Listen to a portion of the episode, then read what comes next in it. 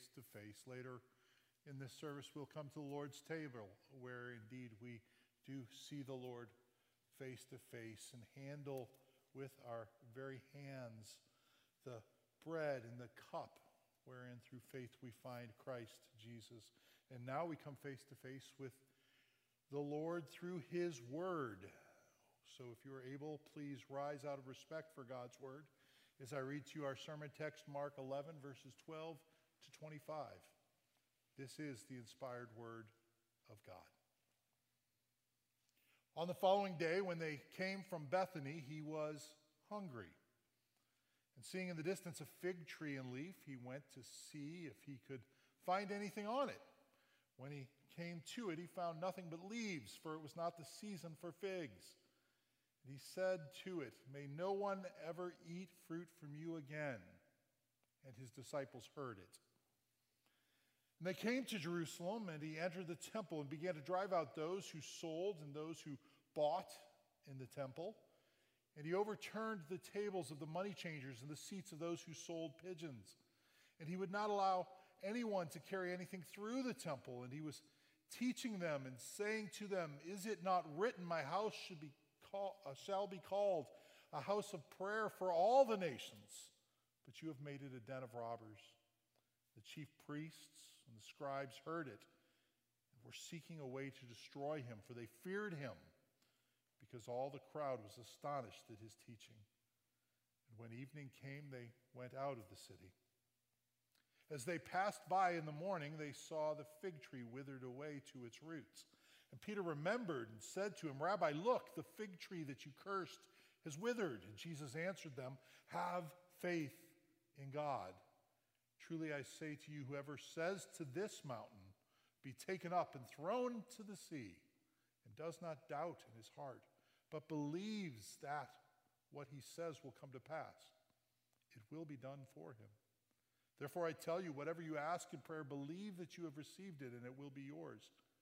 And whenever you stand praying, forgive if you have anything against anyone, so that your Father who is in heaven may forgive you your trespasses. Thus ends the reading of God's holy and inspired word, our only infallible rule for faith and practice. The grass withers, the flower fades, but the word of our God stands forever. You may be seated. Will you pray with me? Lord God, thank you for your word. Thank you for its truth. Thank you for the gospel. Thank you especially for Christ Jesus, in whose name we pray. Well, there are two things that we've seen a lot in Mark. Well, I suppose maybe more than two things, but two things in particular. One of them is miracles. Right? We've seen a lot of miracles in Mark.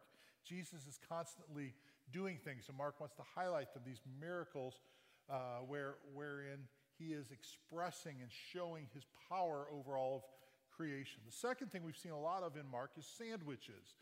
Now, when I say sandwiches, I'm not just talking about the you know, actual things we eat.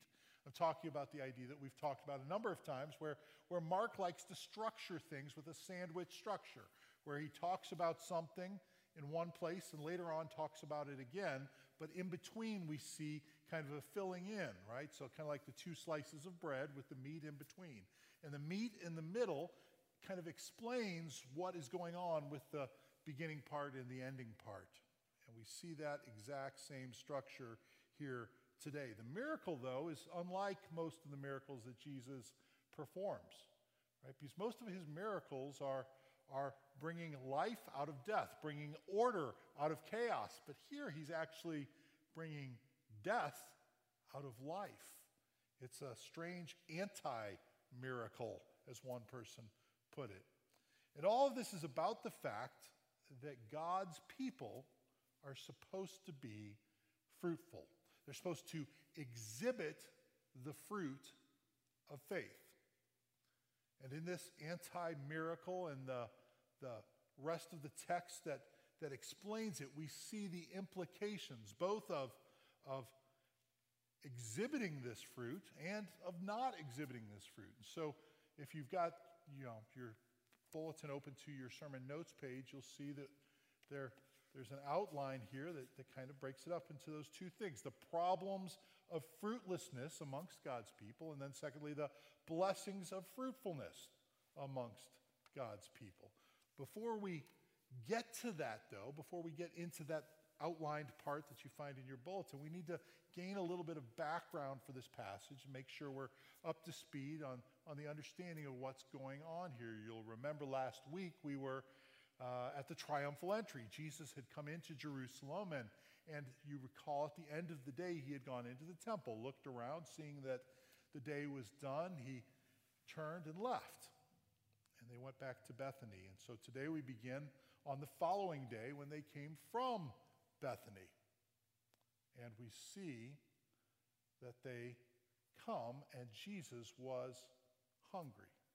He woke up early that morning, likely. He made the walk from Bethany and he was hungry. It's, it's really a, a wonderful touch that Mark adds here, I think, to demonstrate to us the reality of Christ's humanity. He was a real human being. He, he got hungry, just like you and I do. Jesus was truly human. And, and so here he is in his hunger, and he sees in the distance this fig tree, which is in leaf. And so he goes up to see if it has anything on it. And when he came to it, he found that it had nothing but leaves, for it was not the season for figs. Remember, this is around Passover time, so it's early spring, right? And, and that wasn't the season for figs to be coming out. They're, they're not usually ripe until the end of summer or perhaps even into fall. Uh, that's when they usually find the, the ripened figs on the fig tree. What, what does normally happen in the springtime, though, is, is the buds that are left over from the previous year actually do produce a small fruit. They call them an early fig because they're you know, figs and they come early. They're smaller, not anywhere near as tasty, not anywhere near as large, but they are edible. They do provide nutrition. They can satisfy hunger. And so it's likely this is what Jesus expected to find on the tree because they normally appeared at the same time that leaves started to appear on the trees. But when he got there, he found there was nothing but leaves, nothing but this appearance of having the early figs, but not actually having them. And so he says, May, may no one ever eat your fruit again. It, it kind of surprises us, doesn't it, when we read this, if we've not read it before, that Jesus, who's, who's normally so, so kind and so, so gracious and so pleasant, that he would say this to this tree. I mean, uh, it, it seems odd, and it should kind of set off some buzzers in our head. We should say, I think Jesus might be up to something here. This, this is more than just him getting upset at a tree because he's, he's hungry. And Mark specifically points out to us here, and his disciples heard it. It's interesting because then on the other side of the sandwich, right, if we skip down to verse 20, we see as they pass by the next morning, the fig tree had withered away to its roots, right? This is not normal, right? For a tree to be in full, full leaf one day and the next day to be completely withered away all the way down to its roots. And we read that Peter remembered and said to him, Rabbi, look, the fig tree that you cursed has withered. It's interesting. What does Peter do? Peter first heard what he had said, and then he saw the world around him, and he remembered what had been said. And his understanding of the world around him was, was, was informed and directed by what the Lord had said. The Word of God informed and directed how Peter understood the world around him. And this stands in direct contrast to what we see from the, from the religious leaders of the day. Because after Jesus has cleansed the temple, and we'll come back to that in just a moment, uh, we, we see that in verse 18. The chief priests and the scribes heard it, they heard what he had been teaching, and were seeking a way to destroy him, for they feared him, because all the crowd was astonished at his teaching. The People were astonished at his teaching. It's the same wording that we read back in Mark 1, if you remember, a long time ago when we were way back then. When Jesus began his ministry, he got up to teach, and we read that the crowd was astonished because he taught with authority, not like the scribes. His authority was clearly ba- bigger, greater than their authority. And the people realized that his authority was greater than their authority. And the scribes and the chief priests, the religious leaders, did not like that his authority was greater than their authority. In fact, they were threatened by it. We're often looking for a tame Jesus, aren't we? We, we want a Jesus that we can trust, a Jesus that doesn't threaten us. But the reality is that the teachings of Jesus, the Word of God, will threaten us. It will threaten your self centered way of living. It will, it will threaten your habits and your cultural tendencies. It will threaten your preconceived notions. When we listen to what Jesus has to say, we will find, if we are truly listening, that He will turn upside down all of these things. He will overturn them. And if Jesus isn't upending these things in your life, then it's quite possible that you're not truly listening to Him. And so we come to the cleansing of the temple. We see in it an enacted parable of sorts. Jesus is is teaching something with what he's doing, just like with the fig tree. For according to Mark's structure, right, that sandwich structure of fig tree, temple, fig tree, we understand that, that what was going on with the fig tree is the same thing that's going on with the temple. The fig tree and the vine were, were pretty much universally understood as being symbols of the nation, as was the temple a symbol of the nation. And Jesus had, had cursed the fig tree that had, you'll recall, an outward appearance of fruitfulness. But upon closer inspection, there was no fruitfulness at all. This tells us something about what he thought of the temple, doesn't it?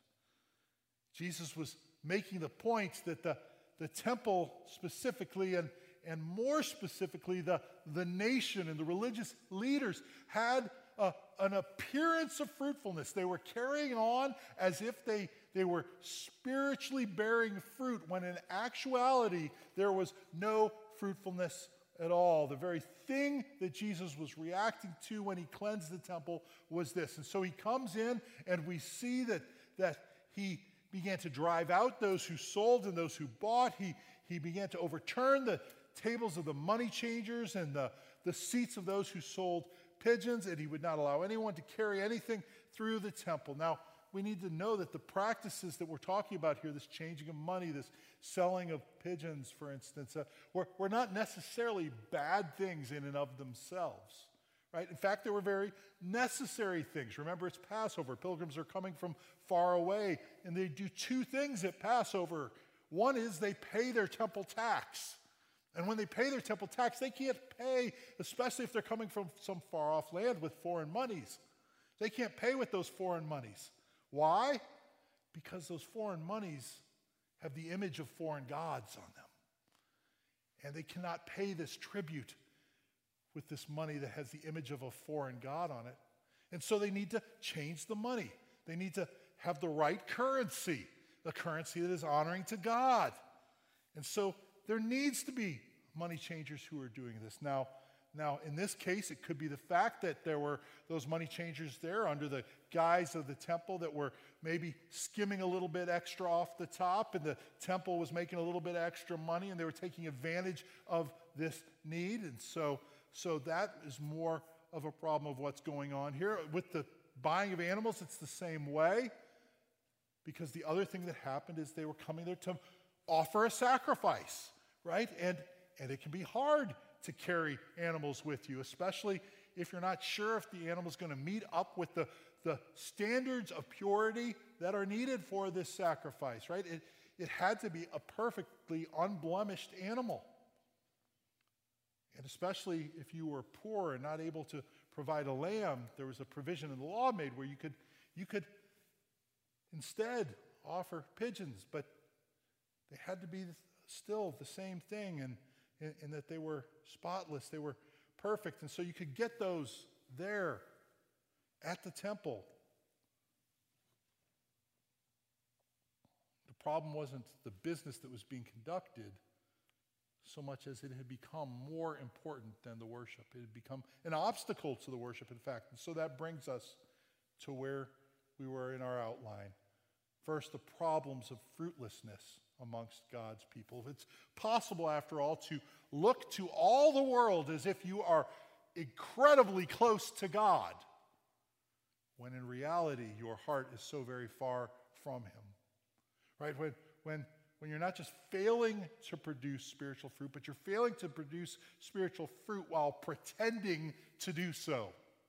Right? And this is the essence of hypocrisy. Right? A word which, which finds its root in the Greek, the word that, that actually means play acting, right? Uh, uh you, you're putting on a mask. You're pretending to be something that you're not. And when we are sunk into hypocrisy in this way, pretending to be serving the Lord, pretending to be fruitful in our faith, we abuse the Lord's name. See, when we, we claim to be acting on God's behalf, but we're really just only pursuing our only desires, it's the very essence of taking the name of the Lord in vain. Right? One of the Ten Commandments that we usually equate with like using the word Lord or Jesus or God in a way that's like an exclamation or perhaps in a way that's an expletive. Right? That's what we usually think about. But I think that this is actually more to the core of what's being talked about when we talk about taking the name of the Lord in vain, right? If we who are called by the name of Christ Jesus live in a way that is not befitting of one who is called in the name of Christ Jesus, we are taking the name of the Lord in vain. This is why church scandals with pastors, for instance, are, are so heinous, right? Uh, why it's so much worse for a, a pastor to get caught in some scandal, whether it's financial or sexual or, or ethical or whatever it is, than if just like the, the head of some business got caught in it, right? Because he's claiming to speak on behalf of God, he's claiming to represent Christ Jesus. And yet, in such sin. That's where the chief priests and scribes were. They claimed to represent God, but they were seeking to actually destroy the very God they claimed to represent. They claimed to be concerned about the holiness of God, but their practices were more focused on aggrandizing themselves. A second problem with the fruitlessness that exists among God's people sometimes is it incites the Lord's anger. We tend to think of a gentle Jesus, don't we? Gentle Jesus, meek and mild. And there's a reason for that, right? We, we've uh, a number of times over the last few weeks talked about Jesus as our good shepherd and how he tenderly cares for us, tenderly cares for us, and, and how he says that we, we should you know, take his yoke upon us and, and learn from him, for he is gentle and lowly in heart. But we, we must not lose sight of the fact that his anger burns hot against sin. Sometimes we want to do this. Sometimes we want to forget that God is angry at sin. About 10 years ago, another denomination was putting together a hymnal, and, and one of the hymns that they were going to include in that hymnal is the modern hymn that we sometimes sing in Christ alone. Uh, but then they kind of ran into a problem because they wanted to change one of the lines in the hymn. Uh, you, you might recall there's the line in that hymn that says, Till on the cross as Jesus died, the wrath of God was satisfied. And, and they just wanted to tweak that just a little bit. They wanted to change it to this Till, till on the cross as Jesus died, the love of God was magnified. And indeed, that's true. The love of God is magnified at the cross, where the payment for our sins shines before us in all of his glory. The love of God is absolutely magnified there like nowhere else. And yet, it very much changes the very message of what's going on there, doesn't it? it they, they wanted to get away from this idea of a God that was angry at our sin, a God that, that had wrath that needed to be poured out. They were uncomfortable with the idea uh, of such a God. And I think part of the reason that we too sometimes become uncomfortable with the idea of an angry God is because we've seen so many people in this world, and maybe even done it ourselves, lash out in their anger, lose their temper, act in ways that are, are, are just unfitting and inappropriate. But God's wrath is not a temper tantrum. It is not him losing his, his cool. The wrath of God is expressed. It's his, his utter abhorrence towards sin, expressed in, in a settled opposition to it, and his total and complete commitment to do something to eradicate it. And now, we can sometimes go the other way with it, right? We, we can sometimes go the other way with it. We can say, well, well, since God gets angry like that, you know, since, since Jesus has a righteous anger he displays as he's turning over the tables in the temple, then it's probably all right for me to get angry too. In fact, if I want to be like Jesus, I should get angry. And there's some people who, who live their life like that. We, we all, I think, know Christians like that, don't we? Who, who live their lives just mad, just angry. And that's taking it the other direction too far, right? Because because even though it is possible to have a, a so called righteous anger, the problem is that, that, that while Jesus does express a righteous anger, he is perfect and holy in all his ways. And when, when I am righteously angry over something over which perhaps it is right for me to be angry, even that righteous anger is tinged by my sin right? Because my sin is so much a part of me that I just can't get away from it. And so, so that sin makes my righteous anger unrighteous. And that's why Paul says in Ephesians 4 let all bitterness and wrath and anger and clamor and slander be put away from you, along with all malice. And why he tells Timothy in 1 Timothy 2 I desire then that in every place men should pray, lifting holy hands without anger or quarreling. Why James tells us, Know this, my beloved brothers, let every person be quick to hear, slow to speak, slow to anger. For the anger of man does not produce the righteousness of God. So even though we live in a culture of anger, we must not be prone to anger, even as Jesus displays a righteous anger. And even as we realize that the fruitlessness of God's people incites God's anger, And we see it also prompts God's judgment. Right? Because the Lord's anger is pure and holy and not intermingled with sin like ours is his, his act of judgment is altogether pure and holy as well, right? It, it is completely right in all its ways. It's what we deserve. Romans 3 tells us the wages of sin is death. What is a wage but something you've earned, right? Uh, United Auto Workers, right, are on strike right now uh, because they, you know, among other things, they think they, they have earned a better wage, right? And so, so it is that, that we have earned God's judgment because of our sin. We have earned no less than death. That's what God told Adam in the garden, right? The day you eat of it, you will surely die. And so our sin, both our sin in Adam as we participated in his sin, and the sin that we live out every day on our own, has deserved the judgment of God and death itself. At its core, that's what this enacted parable is all about. It's about the judgment that we all deserve. It's not just Jesus flying off the handle, it's a, it's a judgment that is to come. It's, it's a prophecy, an acted out prophecy of, of the temples impending destruction and the resulting sacrifices, uh, cessation of its sacrifices that will come as, as a part of God's judgment, right? Because sin always gets in the way of worship. That's what's happened here. That's what's happened here. We talked before about the, the maybe immoral or unethical things that were going on in the, in, in the selling and the money changing, but there was another problem that was going on as well. Where those took place was in what's known as the court of the Gentiles, right? The temple was broken up into different courts, and, and certain people could only go into certain sections. If you were not a Jew, you could not go into the inner sections. You could only go in this outer court, which was called the court of the Gentiles, right? And so if you weren't a Jew, but you wanted to come to worship God, this was the only place you could worship Him.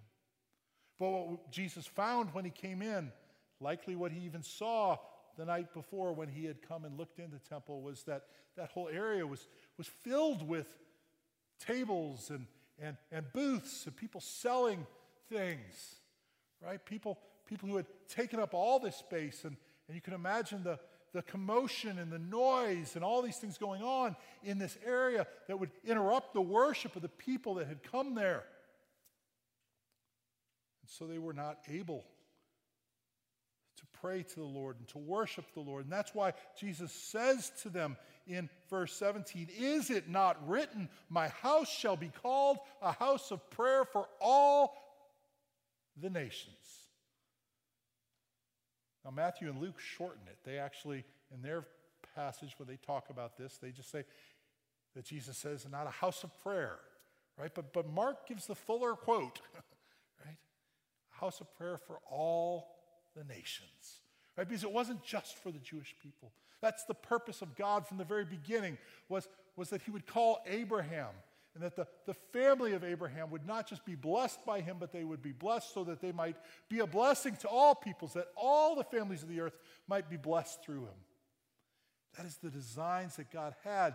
And so, so we see this quotation that Jesus cites. It's taken from Isaiah 56, verse 7. It's in the midst of a passage which proclaims this age old idea that, that salvation would come not only to the Jews, but to the nations as well. And Jesus follows it up with another quotation of Scripture. He says, But you have made it a den of robbers. He's quoting here from Jeremiah 7, verse 11. And that's found in a passage where, where he's talking about the first temple. You'll recall the temple that's here now is a second temple that has been built. There was a first temple that existed before that, that, that had also been destroyed through invasion. And, and what we see in Jeremiah 7 is this, this, this prospect or this, this word from God through the prophet saying, Do not trust in these deceptive words. The temple, this is the temple of the Lord, the temple of the Lord, the temple of the Lord. Right? Because see, the people thought, well, we've got the temple, right? And the temple's here, and, and so we're good. And it doesn't really matter what we do. We can go live rotten lives, and we, we can oppress foreigners, and we can, we can steal from people. We can, we can do terrible things, and all we have to do is come to the temple and offer a sacrifice, and all's good. And God says, no. Don't, don't think that, that I'm just your, your genie in a bottle to take care of things like that for you. Will you steal, murder, commit adultery, swear falsely, make offerings to Baal, and go after other gods that you have not known, and then come and stand before me in this house, which is called by my name, and say, We are delivered? Right? That's what he says. Has this house, which has been called by my name, become a den of robbers in your eyes. Right? And so, so he says, Therefore, I will do to the house that is called by my name, and in which you trust, to the place I gave you and to your fathers as I did at Shiloh, I will cast you out of my sight as, as I cast out all of your kinsmen, all the offering of Ephraim. He says, I, I will cast you out, you will be gone from the temple. The temple will, will be a place of judgment. And indeed, we see that in the providence of God, Babylon did come and raze the temple and carry the people off in exile. And Jesus is saying, in the providence of God, once more as a response to the people's sin, the second temple will be razed just as the first. And indeed, this very thing occurred in the year 70 AD. The judgment of God was coming because of their fruitlessness. So let's look at the other side of the coin now the blessings of fruitfulness amongst God's people. We'll have to go a little bit quicker here, so buckle your seatbelts. Verse 22, Jesus answered them, Have faith in God. That's the first thing that the blessings of fruitfulness do. One of the blessings of fruitfulness is it expresses faith? It, it, it, reminds us of John 14, where Jesus says, Let not your hearts be troubled. Believe in God, believe also in me. Right? That's what faith is. It's belief, it's, it's trusting in God. For by grace you have been saved through faith. This is not your own doing, it is the gift of God, not as a result of works. Right? And, and we're not just talking about an easy believism, or as Dietrich Bonhoeffer called it, a cheap grace. Right? It's not just mouthing some words. It's not just praying a prayer once and moving on. It, it's, it's a true faith, a living faith that we're talking about, trusting in Christ Jesus alone and in nothing else. It's a faith that pushes us to action. Right? James tells us for as the body apart from the spirit is dead, so also faith apart from works is dead. True and living faith will prompt us to work. It will, it will be a faithfulness that expresses itself in fruits. So, fruitfulness expresses faith. When God's people live a, a faith expressing, fruitful life, it's not just a matter of giving intellectual assent to truths, right? It's actually living life as God directs us. The, the second blessing of fruitfulness among God's people is it, it occasions miracles. He says here, uh, Truly I say to whoever says to this mountain, be taken up and thrown into the sea, and does not doubt but believes that he, what he says will come to pass, it will be done for him. What is the mountain that he's referring to here? That's the question, really. He doesn't say whoever believes mountains, you know, can be thrown into the sea will, but he says this mountain here.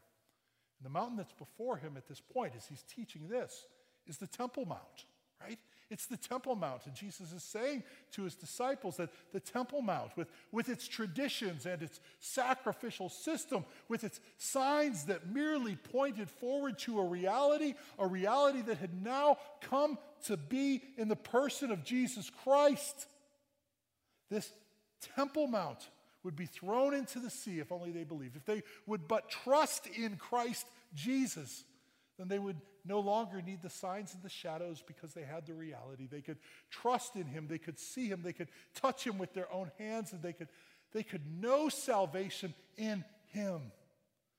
And he says that whatever you ask in prayer, believe what you received, and it will be yours. It's not just a blank check he's giving them there. It sounds like it at first glance, but if we think about it for a second, we know that that's not the case because what did Jesus do when he prayed in Gethsemane, right? He prayed, Lord, if, if, if possible, let this cup pass from me, but it did not.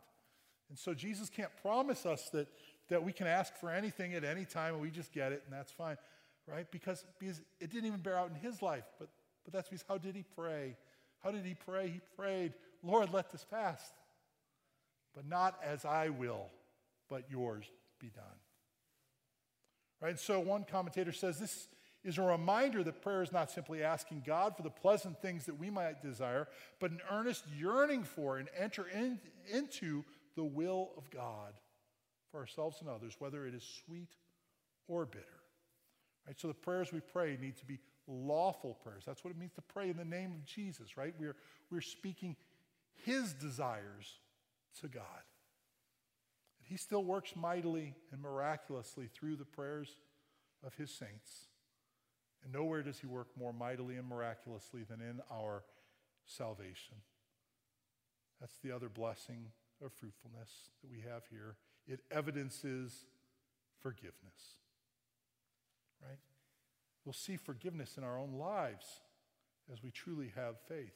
Whenever you stand praying, forgive if you have anything against anyone, so that your Father who is in heaven may forgive your trespasses. It's what we pray every week in the Lord's Prayer, right? Fa- forgive us our debts as we forgive our debtors.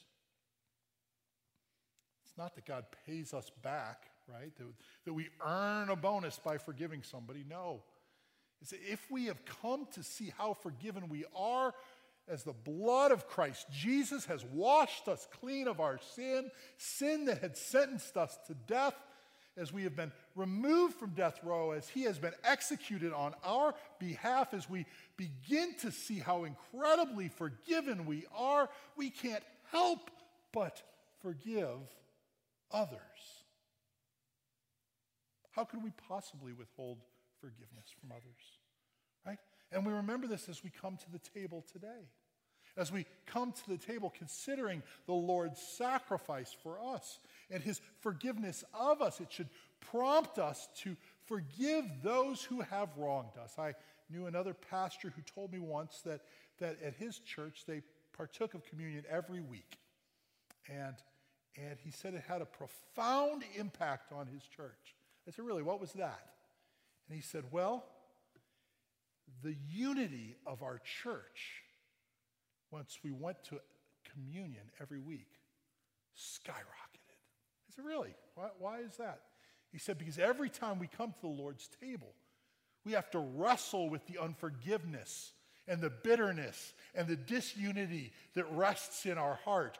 And we have to wrestle with the idea will I hold on to this bitterness? Will I hold on to this anger? Will I hold on to this unforgiveness when Christ Jesus has so graciously forgiven me? And so, as they came back to the table week after week after week, they find themselves needing to forgive one another week after week after week. And that their unity was strengthened by that's the whole point of the table, is that our unity might be strengthened. It's not just that we experience communion with Jesus, which we very truly do, but we experience communion with one another. It's the reality that Jesus desires. It's the fruit that he wants us to issue forth. Just as the fig tree was out of season and could not satisfy the Lord's hunger, so too the temple was out of season and could not satisfy those who hungered and thirsted for righteousness.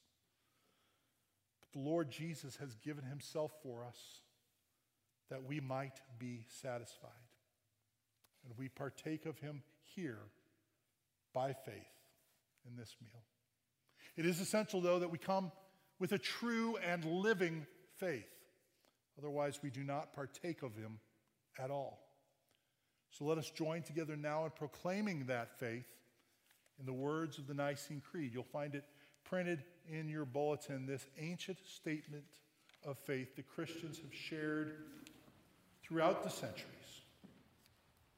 My brothers and sisters in Christ, what do you believe?